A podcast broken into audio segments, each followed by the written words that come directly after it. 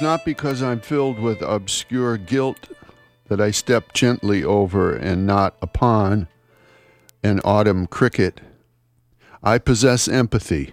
I share that sympathy and compassion which extends beyond the barriers of class and race and form until it partakes of the universal whole. From Loren Eiseley, 1907 to 1977.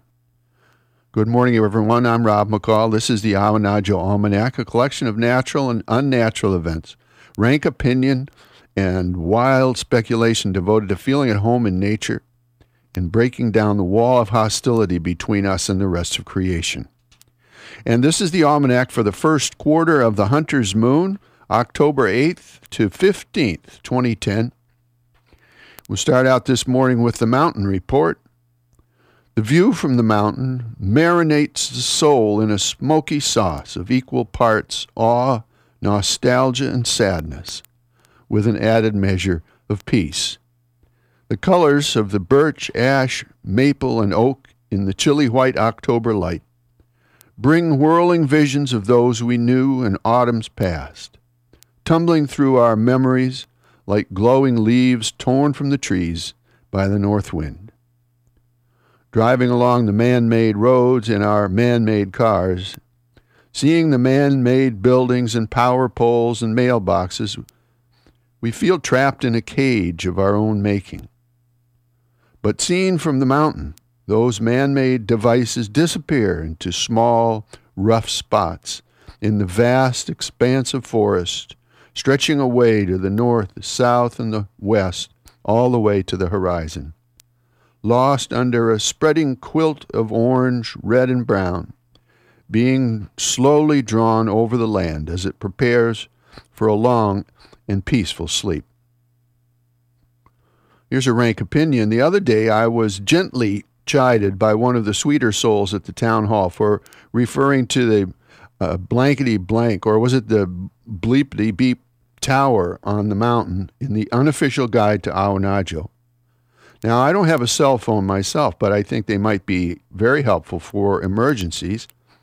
Unfortunately, it also seems that they may cause as many emergencies as they help. I'm not opposed to such towers in principle, but why there? This one stands on land that is absolutely unique and declared to be forever wild, and yet technicians regularly drive their ATVs up the ghastly tote road gouged through beautiful woods to service this ugly, noisy, and obtrusive tower. It's a privately owned industrial operation in the middle of one of the most pristine places on our peninsula. The tower is not a necessity, it's a convenience. And we've destroyed too much wildness for the sake of our own convenience. So, if you'd like your own copy of the now controversial unofficial guide to Awanadjo, just send a self addressed stamped envelope to me, Rob McCall, P.O. Box 911, Blue Hill, 04614.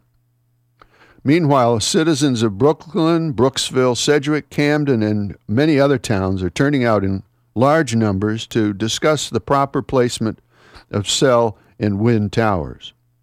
This is hopeful news showing that awareness is rising on alternative energy and the importance of local control over utilities. And it shows that citizens are moving in the time honored, unpredictable, chaotic American way. We make the road as we go.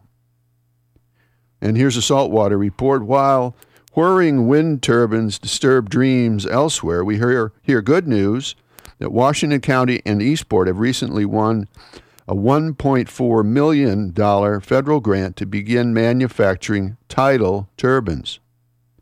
This proven design might remind you of a huge old fashioned reel mower anchored to the bottom of tidal channels to generate clean power silently and invisibly on both the ebb and the flow. Eastport is a great place to start, but there are many other tidal channels along the coast that might be suitable too, from Bath to Bucksport to Blue Hill Bay to Taunton Bay. And finally, some seed pods for you to carry around with you this week. First, from Henry David Thoreau, 1817 1862.